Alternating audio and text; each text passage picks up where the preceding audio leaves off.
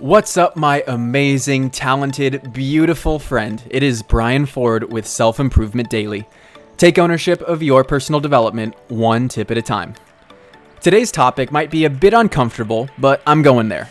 I encourage you to honestly reflect and see how this thought might apply to you, because it all ends on a good note.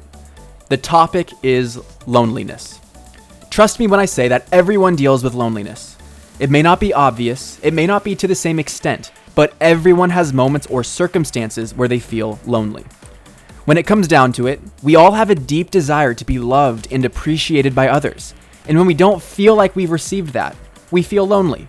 It may not seem this way because as humans, we are so good at protecting ourselves, adding layers to mask the truth behind the feelings we have. But that is usually an engineered defensive facade that is used out of self preservation. But overall, I think loneliness is misunderstood. Just because you're alone doesn't mean you're lonely. In fact, when we start to embrace our alone time, we find there's a lot of power in growth to be found in it. It's fundamental to gaining self awareness and standing in your independence, helping you find value in what you think of yourself and not completely dependent on what others think. There's nothing lonely about being alone, and there's a different word for it. It's called solitude. So when you're feeling lonely, try reframing it as solitude. See loneliness as an opportunity to celebrate you, to get to know yourself better, and to focus your attention on your own well being.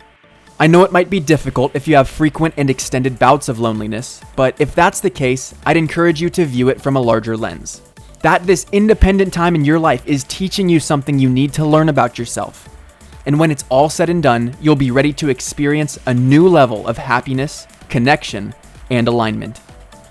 Thank you for listening, and I'll see you next time on Self Improvement Daily.